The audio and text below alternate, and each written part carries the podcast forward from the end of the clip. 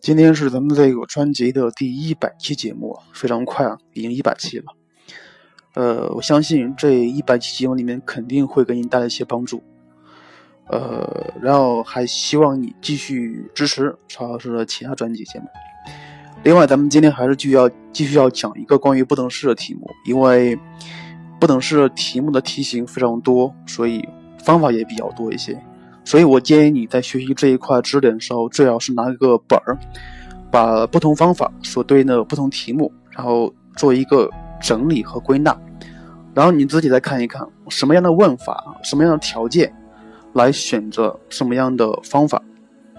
另外说一下，另外说一下，就是很多的学生在做题的时候会选择一些比较的高级的方法，呃，甚至这些方法在大学不是在高中都没有学过。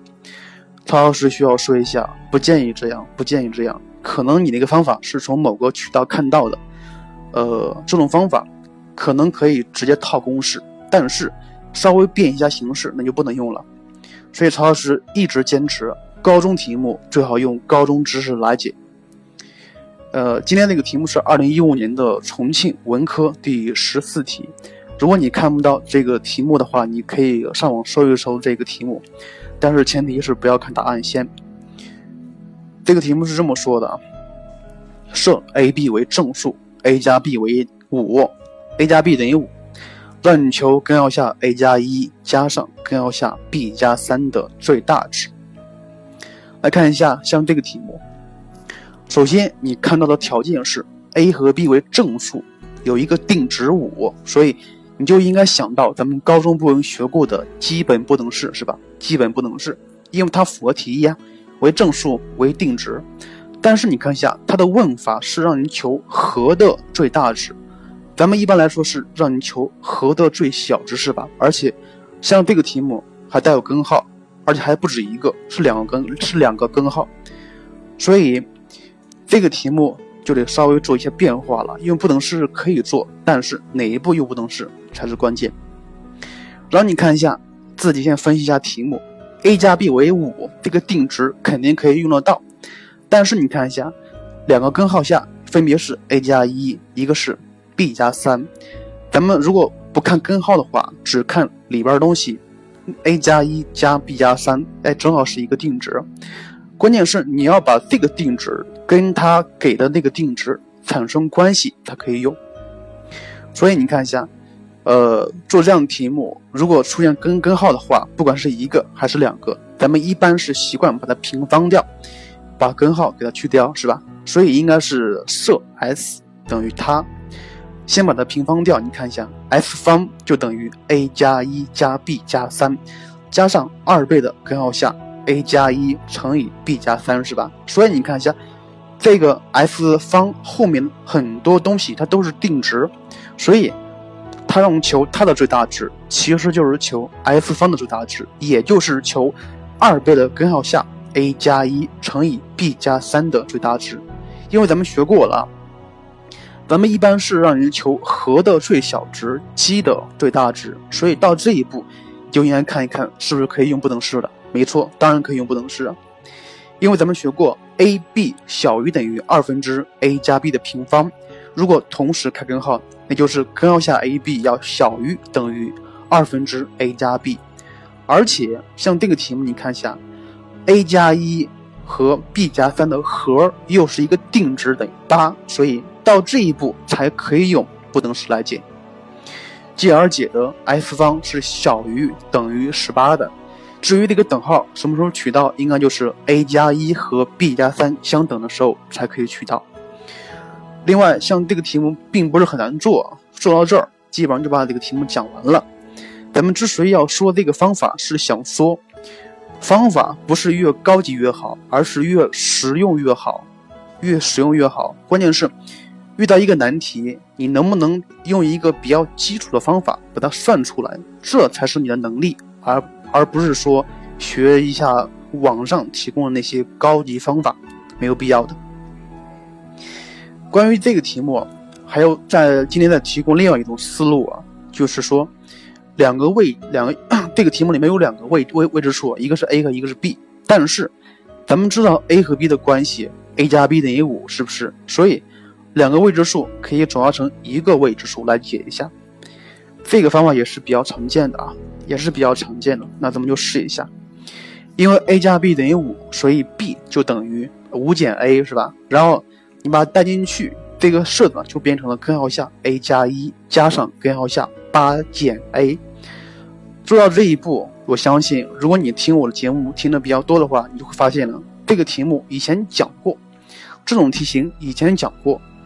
是在那个带有双重、带有两个根号的题目的那个、那、那个音频里面专门讲到过哈。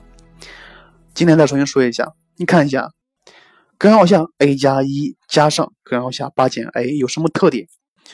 两个根号是相加的形式，而且一个 a 和一个 a 它们的符号是相反的，一正一负，一正一负，并且。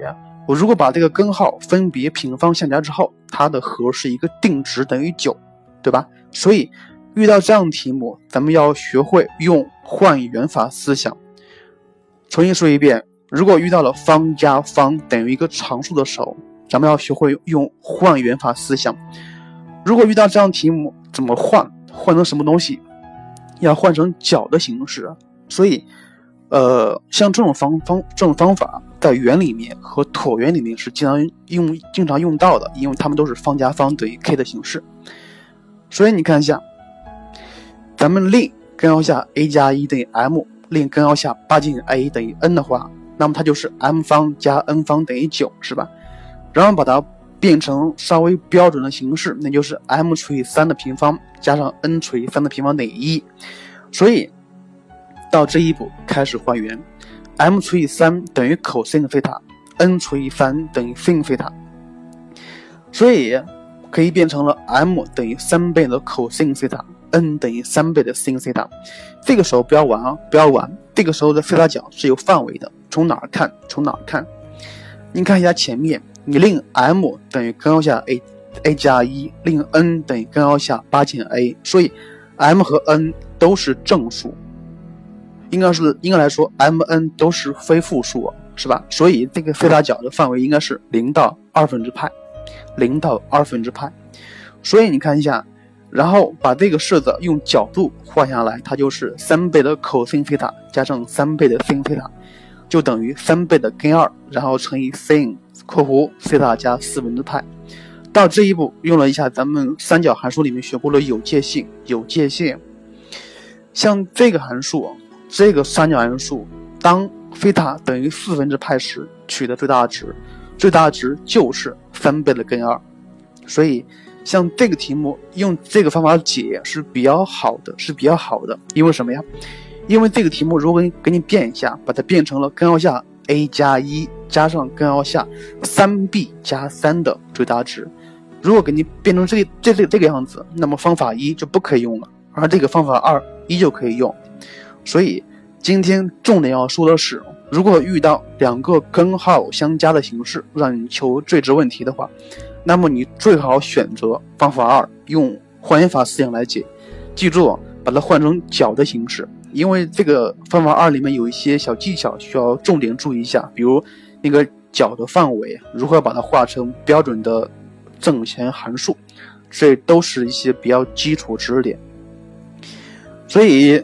最后要说一下，如果遇到方加方等于 k 的形式，像这样的形式让你求最值，咱们一般是需要用到换元法的。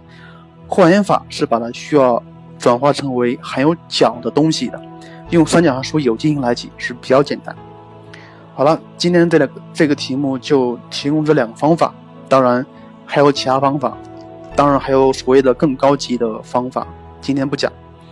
高中生。你把高中的这些基础知识点掌握透了，就已经很不错了，好吧？呃，今天节目就这样，今天是咱们一百期的节目，一百期的节目，呃，所以之后肯定还肯定还会有其他专辑，肯定还会有其他节目，然后我希望不再是我自不再是我自己一个人讲，如果你有问题，你有方法，你有好的心得，可以提供给我。